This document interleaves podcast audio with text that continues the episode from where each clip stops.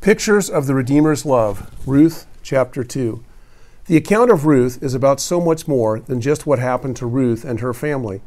It also contains some beautiful and prophetic pictures of what has happened to us as Christians, and chapter 2 is full of such illustrations.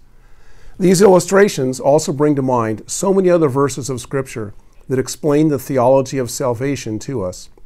In Ruth and Naomi, we see ourselves, and in Boaz, we have a picture of the overwhelming love of God. The living and active nature of God's Word is on brilliant display in this chapter. We see in verse 2 that Ruth has faith that she will find favor with Boaz, and that he will let her glean from his field. He not only lets her do that, but goes on to provide her with a meal as well. As Ephesians 3:20 says, and as all who have walked with God for any period of time should know, God is able to do exceedingly abundantly beyond all that we would ask or think.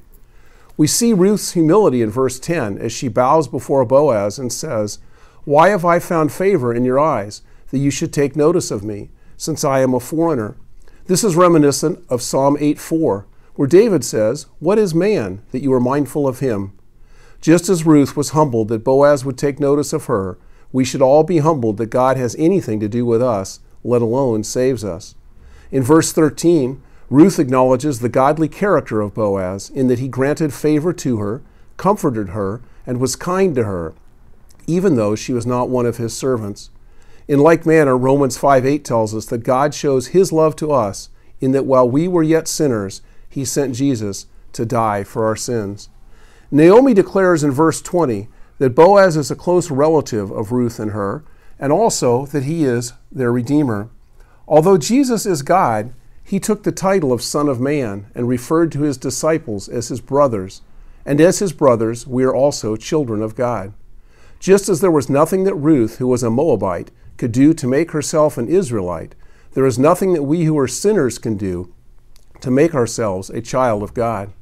No amount of love, service, devotion, or obedience on our part can turn us into a child of God. Rather, it is something that God in his love has done to us.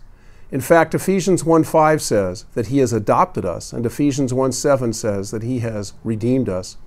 Titus 3:4-5 explains that it was not our good works that saved us, but rather the goodness and mercy of God in Christ. In verse 20, Naomi also recognized the kindness of Boaz in that he had not forsaken them. It was this kindness that attracted both her and Ruth to Boaz. Ephesians 2:7 says that God in Christ has shown his kindness to us. And Romans 2:4 says that it is his kindness that leads us to the repentance that is necessary to be in a living relationship with him. Ruth and Naomi came into the land of Israel with nothing. They had no land, no means of support, and no husbands. What they found there was grace through the hand of Boaz, grace to welcome them, grace to recognize them, grace to provide for them, and grace to redeem them and make them part of the people of Israel. We all come to God the same way, lost in our sin, empty-handed, and with nothing worthy as sinners that we can offer him.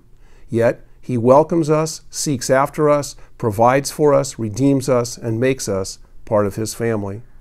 Ruth also declared in verse 20 that God does not forsake the living or the dead. Because we are in Christ, that is also true of us. Our lives are not pointless, and death is not final for us. Jesus said in Matthew 28:20 that he would never leave us, and Hebrews 13:5 assures us that he will never leave us or forsake us. Beyond that, Romans 8:39 declares that nothing can separate us from the love of God that is ours in Christ Jesus, our Lord.